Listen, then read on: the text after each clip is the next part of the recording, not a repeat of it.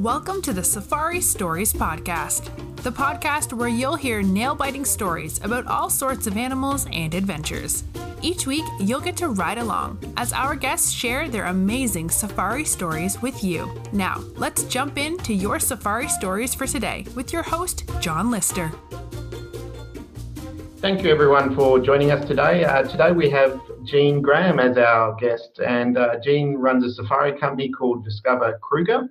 Discover Kruger, you can find more details on on Facebook and Instagram. And Jean, thank you very much for joining us. It's a pleasure, John, and yeah, thanks for inviting me. It's uh, yeah, great to talk to someone that's like-minded on safaris as well. So yeah, um, nice to be here. No, and uh, thank you for taking the time to join us. And so, um, one of the things I always do and I always ask about is a little bit about your background and uh, how you how you became involved in nature and how you fell in love with nature. So, uh, maybe if you could start with that, please. Yeah, why my family actually was um, when from really young we used to uh, organize trips to Kruger.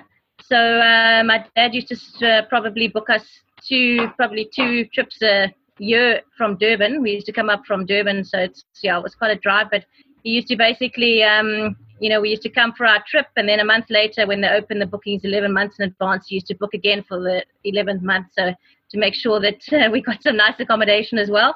So yeah, we spent a lot of time, uh, a lot of different camps. Um, the whole family uh, did it. We um, went uh, right from the south to the north of the park. So all the camps we stayed in, and uh, it, just became, you know, like a love that uh, it was our our great treat just to actually go to the park. And um, you know, one thing my dad used to, we well, we used to laugh at it. Um, later on, but then but before we didn't laugh so much because if we weren't number one or two in the queue of the cars in the morning, he was very grumpy for the first hour.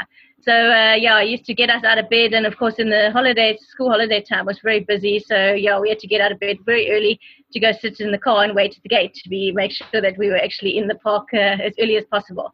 So yeah, it just was ingrained, and um, yeah, big, going also to the north of the park, uh, we just saw a lot of different uh, scenery, birds, and uh, yeah. And I actually um, didn't go straight into um, out of school into the um, wildlife.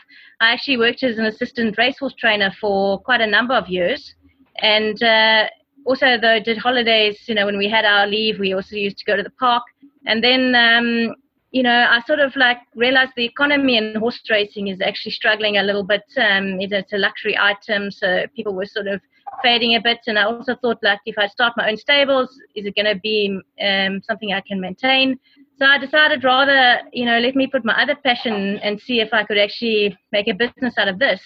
You know, I was a bit concerned when I first started, you know, am I going to ruin my passion by making it a business? But yeah, that hasn't happened at all. So I really have uh, enjoyed the transition. And um, yeah, I started, uh, I moved up here from Durban, uh, so about 11 years ago, and to start the business. And yeah, and then I do day drives from Crocodile Bridge in with the open vehicle into this area, normally like six hours or 10 hours. So yeah, and it's always been great to see that uh, even though you're doing the same gate a lot and you know a lot of the roads the animals are always doing something different so it's it's really been a great job so i'm enjoying it a lot yeah, wow. And one of the things um, I always remember as a kid is there's a couple of stories that always stick in my mind from when I was uh, younger and uh, what I witnessed. Is there a couple of those for yourself? Um, you know, I think um, we actually uh, had a, so much experiences that we sort of like, um, you know, it sort of like blurred a little bit, but, um, you know, it would be, my dad was a good role model. In fact, that, you know, he would be, he would drive with us and uh, you know we'd be maybe starting to get a little bit grumpy because we hadn't seen a cat or you know something like that. And he'd you know he'd sort of make us appreciate basically anything that was in our path. So that sort of like you know made me a little bit more respectful of uh, looking at everything as well. So you know when we did have that cat suddenly jump onto a termite mound or you know we were driving once on the Salitje Road and uh, which is the S30 on the other side of the river Sabi River and you know the cat suddenly jumped up almost eye level with our vehicle you know it's, it's like something you appreciate even more you know to suddenly have something like that just appear and you know he's sort of like ingrained in in us that uh, you should appreciate anything that uh, that comes you know in you know that you are seeing so yeah i mean it's um but we did so many trips. I have to say, like a lot of it doesn't really stand out too much from our childhood because we were up here like every year. So. Wow, yeah, and, it sounds like you've spent a lot of time in the park. So that leads us to present day, and um, obviously you've been running the company by the sounds of things for 11 years. You said.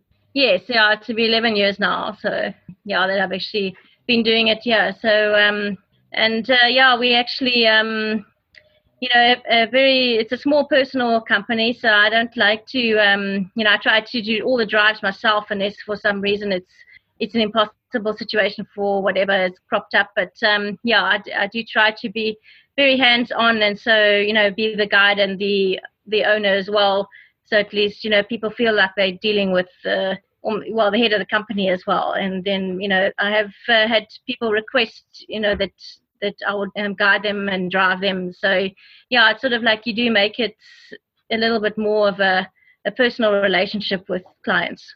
Yeah, absolutely. And I, I suppose one of the, the benefits of doing that is that you have repeat customers and people uh, come back and they ask for you and you take them out and uh, you build a bit more of a relationship. Yes, no, it's uh, we do get uh, quite a few repeat customers, and uh, yeah, then you know sometimes it's a bit of pressure because you know you last time they came they had an awesome drive or you know and um, although they know in their heads that yes uh, it's definitely you know um, something that changes all the time sometimes they do expect like uh, okay we're going to see this again you know so yeah it can be pressure but it's always great to see the familiar faces come back in so yeah it's something oh, that's uh, absolutely so uh, yeah you set the benchmark and then all of a sudden they come back and they want to keep on lifting that benchmark and not always possible with wildlife.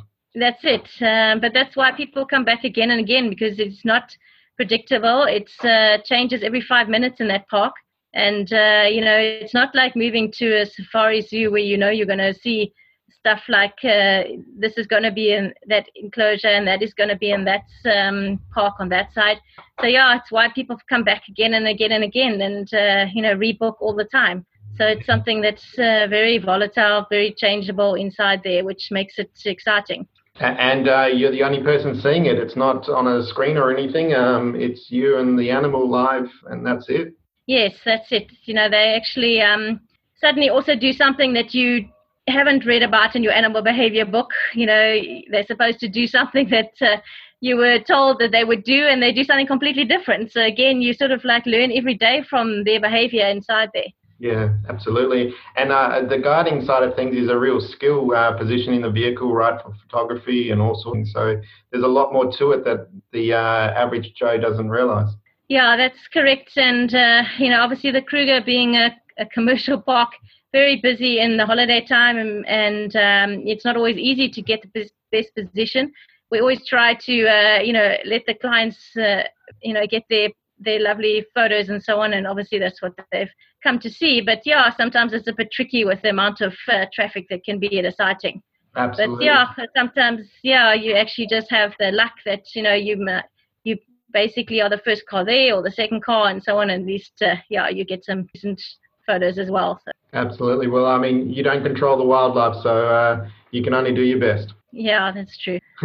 so uh, moving on, um, let's go to some of your stories. Uh, maybe if you could tell us a little bit about uh, some of your more memorable sightings in the past. Yeah, the one that um, stuck out a lot was uh, a couple of years ago. Um, we had a bit of a quiet uh, morning. Well, actually, say a very quiet morning. Um, you know, sometimes you can actually have a a few hours where you just seem to miss the, everything. It's jumped out of the tree. It's uh, it moved out of the shade of the bush, and just before you got there, so it's quite trying. And you're getting uh, you've got clients on the back that are you know getting a little bit disappointed, although still enjoying the nature. But yeah, it's you know it's sort of like they came to see one of the cats, and there's no cats to be seen. So yeah, it was a bit of a tough day. That uh, we had a breakfast break, still hadn't seen a cat you know, did uh, the river, came back um, and, uh, you know, stopped at the lunch break at Lower Sabi. And after the lunch break, I said to him, look, you know, let's just try once more, go four kilometers up the river, you know, because this is the area that we have got a resident lion pride. So, you know, they can pop out any stage. And then, uh, you know, we'll be heading down to Crockbridge to finish your drive. So they agreed, that's fine, no worries. So we went up, uh, we were probably about two and a half kilometers up and uh, we saw a couple of lionesses moving into the, the reeds. So I stopped the vehicle, and uh, they were very excited because now you know there's at least some cats there. So the lions were in and out of visual. Um, it was our, our big pride, which is uh, one known as the Lubyelubye Pride. They are very successful around that camp. Uh, sometimes can be 18 strong, 20 strong. So they were in and out of visual, and they were sort of like a little bit. Um, yeah, the people were enjoying watching them, but for me, I was just um, starting to scan a little bit around because you know they, I could see they were still going to take time to get into a decent position, the lions. So while I was actually looking up to the top of the bank on the other side of the river, I saw um, the flash of uh, spots, and the leopard stepped out into the open at the top of the bank. And in front of him, he'd actually flushed a porcupine. So, porcupine being a nocturnal animal is very special to see in the daytime. And now you've got a leopard actually, uh, you know, who's one of the most successful porcupine hunters, actually showing, although it was far away, he's showing his ability on how to actually catch porcupine. So I'm telling the people, you know, forget the lions, look up at the leopard. They're, you know, he's right at the top there. So they shifted their binocs to look at the leopard. So we watched the leopard actually um, kill the porcupine by flipping him and grabbing into his uh, um, stomach and picking it up. So he made the kill. But of course, um, I think the lions suddenly realized that now there's action above them. So a couple of the lionesses started to um, move up the bank and smelling out what was happening. And the lioness actually, one of them went round the bush where the leopard had disappeared with his kill, and uh, you know obviously tried to attack the leopard there, who then bolted to the one side, and the lioness took over the porcupine quill.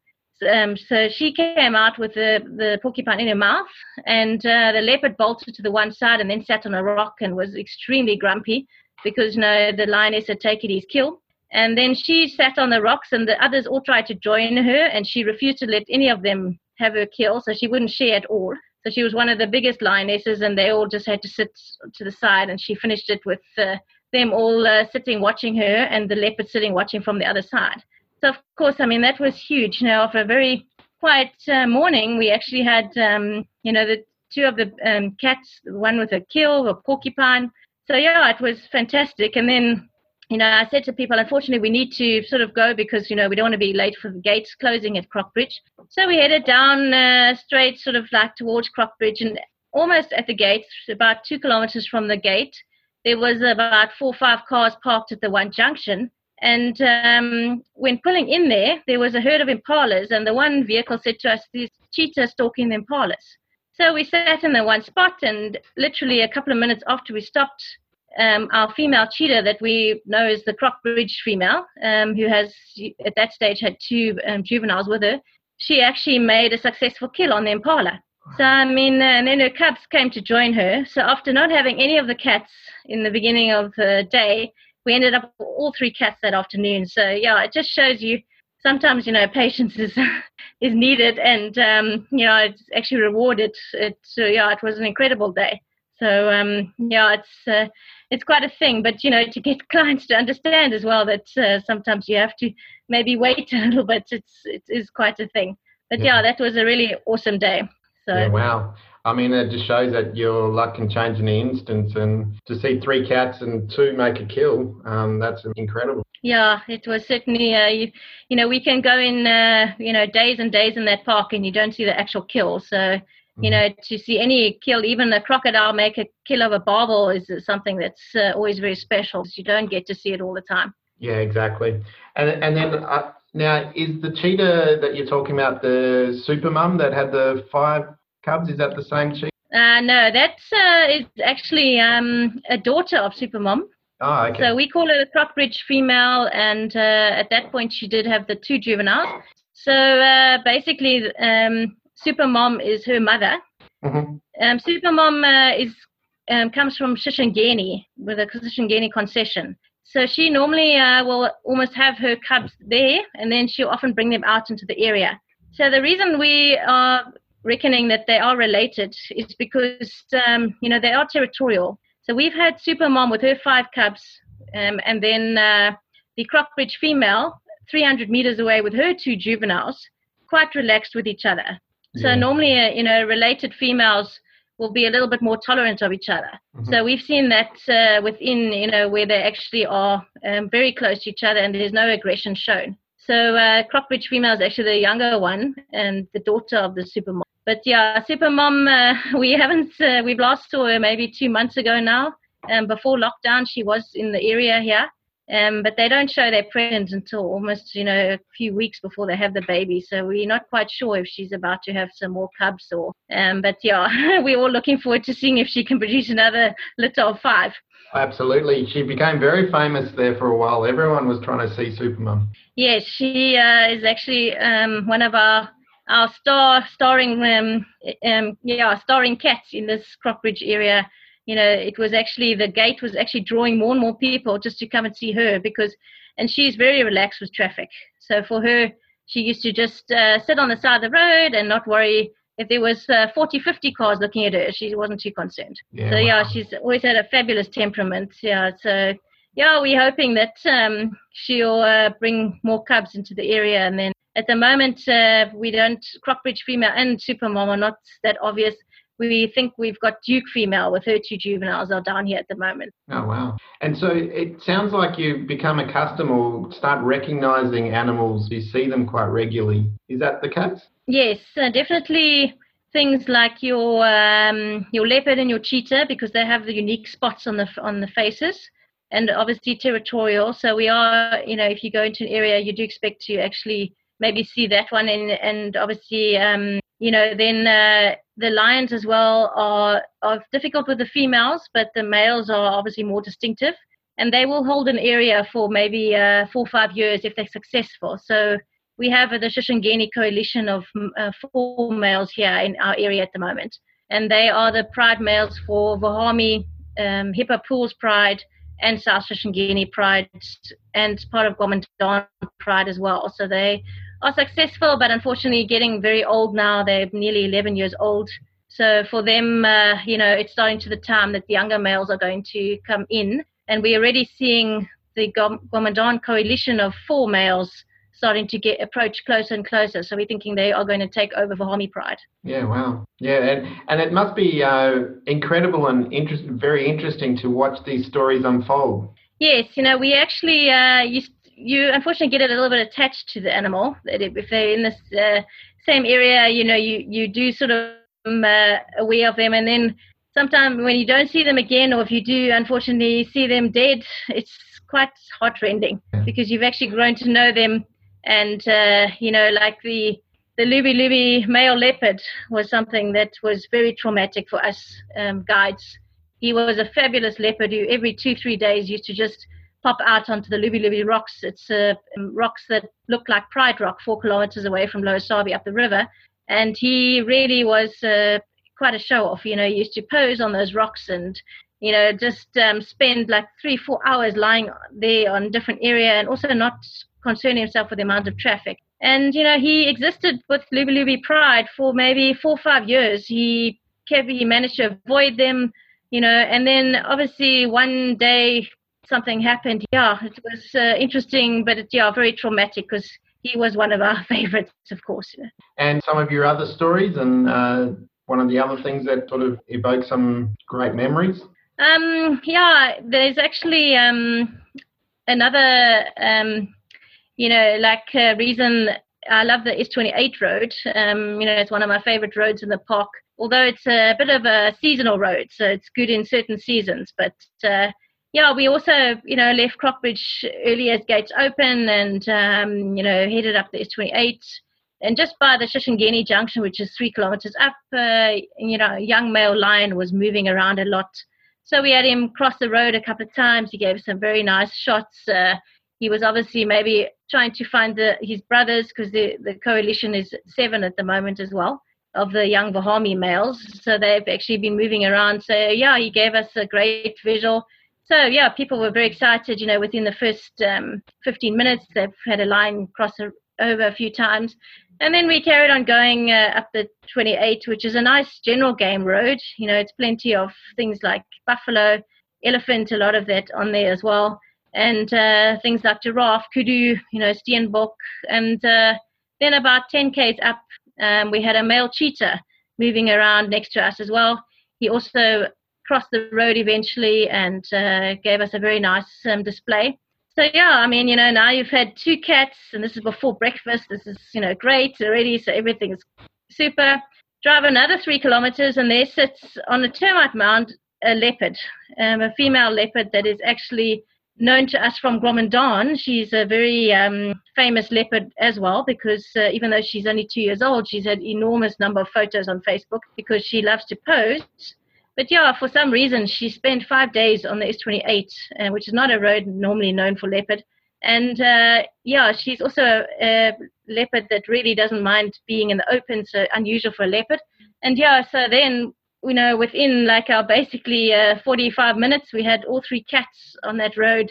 So yeah, very excited people, and uh, you know, vindicated by saying the S28 is one of the best roads in the park as well. So. Well, whilst on that, uh, so S28 is obviously your favourite road. Yes, it is. You know, as I say, it's a seasonal road. So sometimes, you know, when the grass is very, very long, it's a grassland savanna road. So, you know, you find your grass is very high there. So you do have to play it sometimes that, yeah, okay, you know, the grass is just too long at the moment.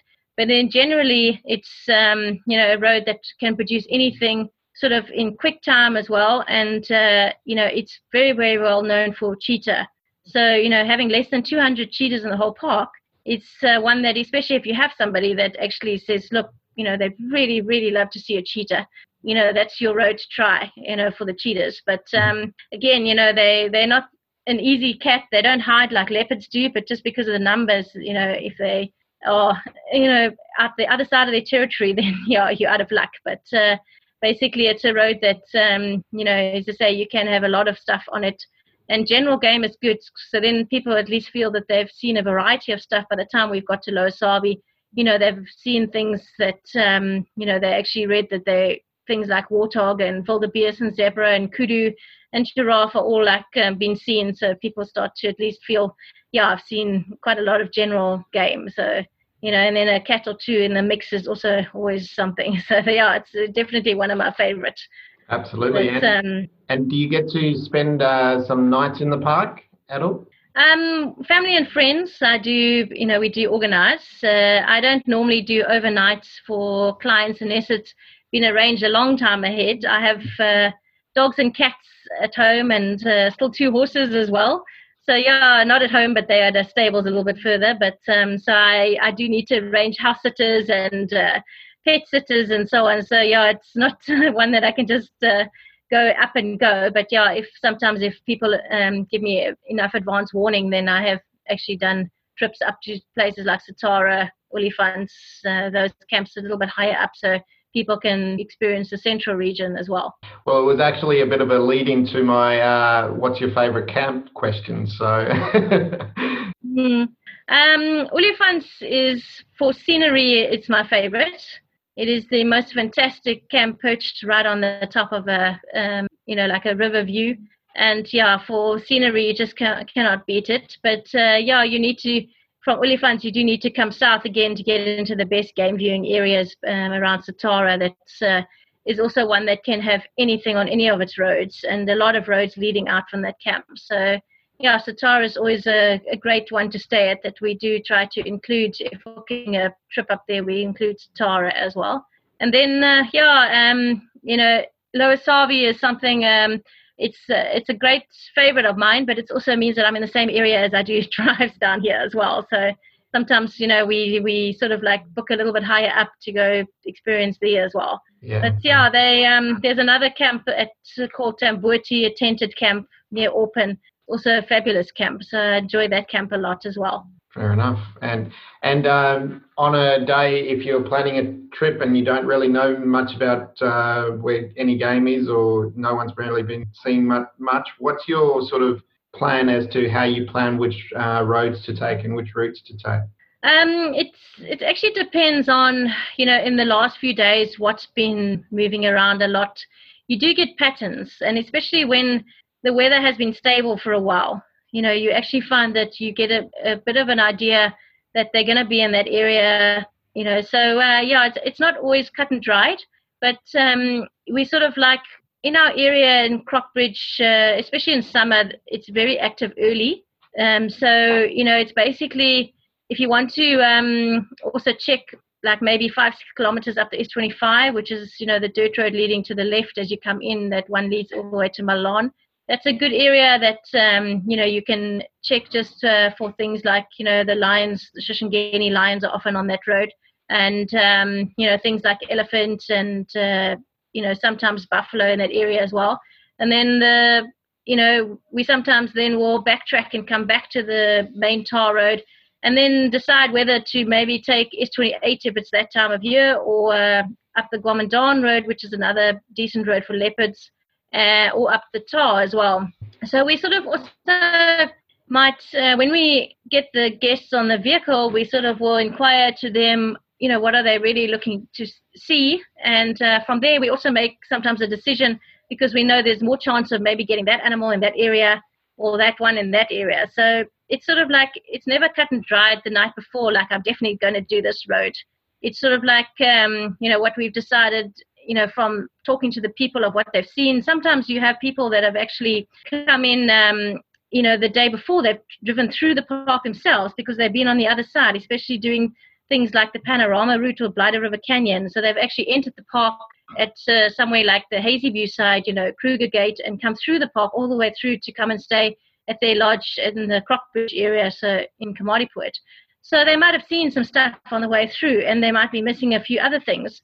So you know, we sort of talk to them and say, okay, you know, yes, um, you know, we'll try maybe this road because you you haven't seen that, we haven't seen the next thing. I had um, one group I do a few um, drives for tour operators. You know, through the year they book um, at certain lodges, and then you know, it's a group uh, that's a, a, group tour through South Africa, that type of thing. So they always do come through the park before. And, you know, they said to me basically they'd seen this and this, but, you know, they'd love to see a little bit of a different area of the park. So then I changed to go actually through to Malelane side and then back up that side and, and through on the other side.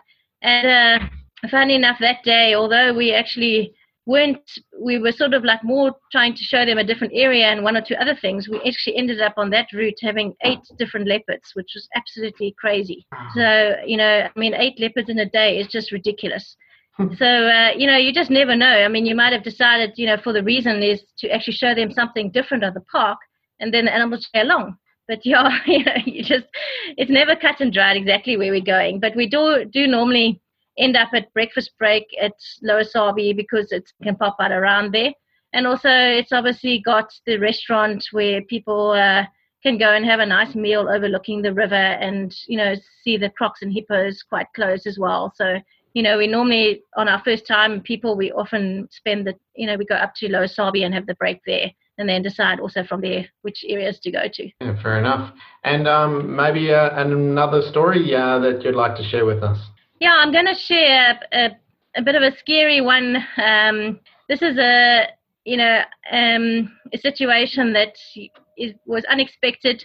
Um, you know we uh, you know we do have a lot of questions about the vehicles are open and you know what can you do you know what's going to happen if something happens and so on. So yeah, most of the times we actually it's you know they, the the thoughts processes that people have is a lot worse than what it is. But this time you know, I had a full vehicle. It was holiday time. I had 10 people um, with me, which means uh, there's nine people on the back of the vehicle and one person next to me, sitting next to me. And I did have um, a return couple that they're very nice um, people with their um, family. And uh, this time, the lady was sitting next to me. Um, so she was at the level, you know, it's the front part is a normal um, pickup truck, a bakkie as we call it, so it's the level of a, you know, sort of like eye level sometimes with some of the animals. So I was actually turned on the S28 and I was um, going down. There's a dip, a concrete dip, about two kilometers, two and a half kilometers up that road. And as I was going down into the dip, um, so now the vehicle was quite low and there's a bit of a bank on the side.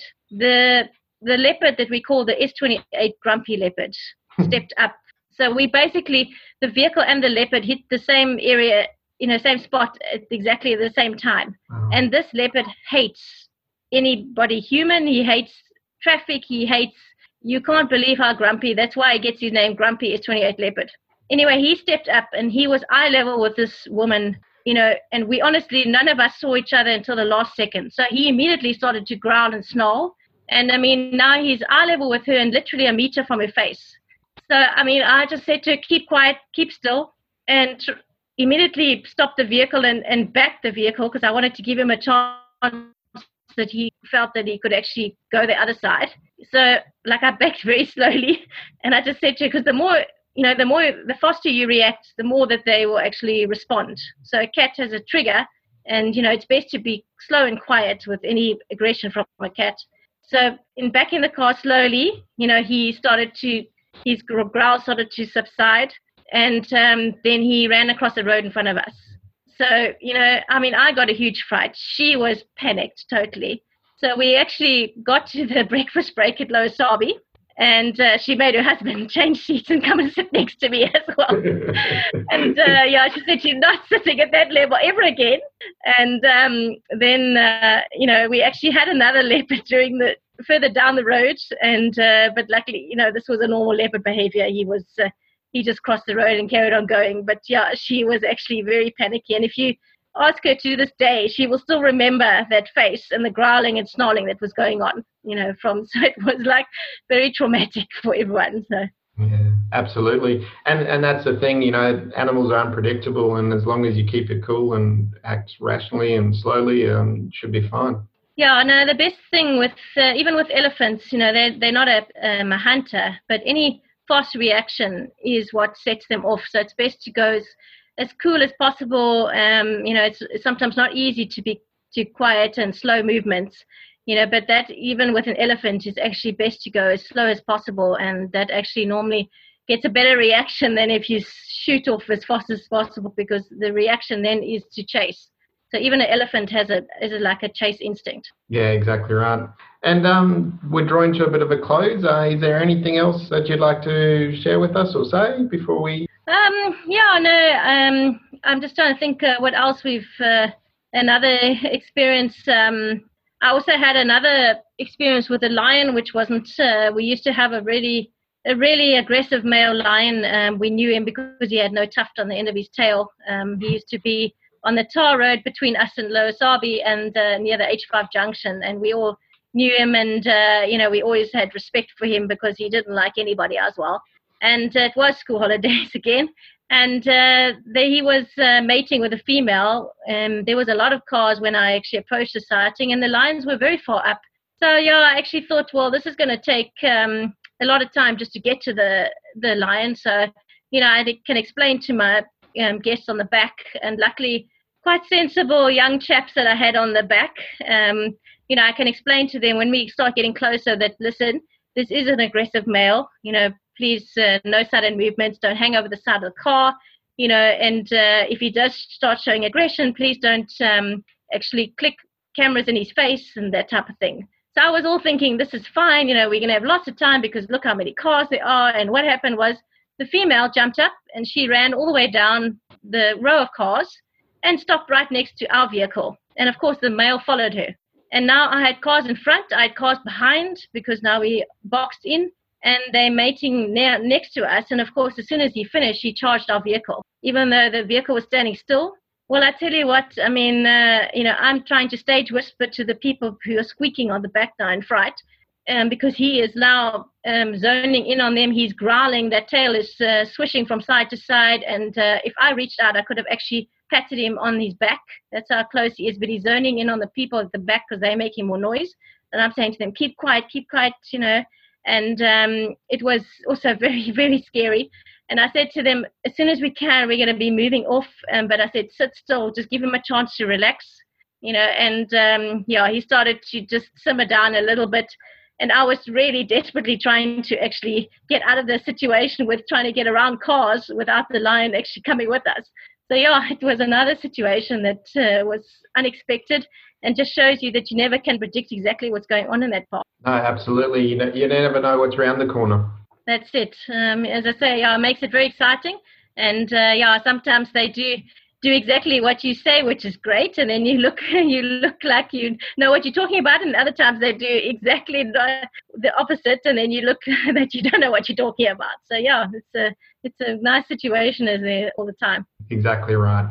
Um, and on that note, Jean, uh, thank you so much for taking the time to uh, have a chat and share some of your experiences and stories with us. Yeah, no, it's a pleasure, John. And yeah, thanks, as I say, thanks for inviting me again. And yeah, good to share, you know, with the people uh, just uh, sometimes what does happen in the park. But yeah, um, I'm sure everybody also has some great experiences. So it's always nice to listen to everyone's uh, episodes uh, that you're doing that they can actually also share their experiences. Thank you very much, Jean. And uh, for all our listeners, um, if you want to see uh, some of Jean's photos and hear more about her company, um, it's DiscoverKruger, all one word on Facebook. Um, also on Instagram as DiscoverKruger and soon to be on Twitter. So on that note, um, the links will be in the uh, bio, but thank you very much, Jean. Yeah, it's a pleasure. Thanks, John. Thanks for listening to the Safari Stories podcast. We hope you enjoyed today's stories. If you liked our show and want to see the pictures and videos from today's stories, please visit our website at safaristories.com as well as Safari Stories Facebook page and Instagram. It would mean the world to us if you could take the time to leave a rating, review, or comment. Join us again next time to hear more Safari stories.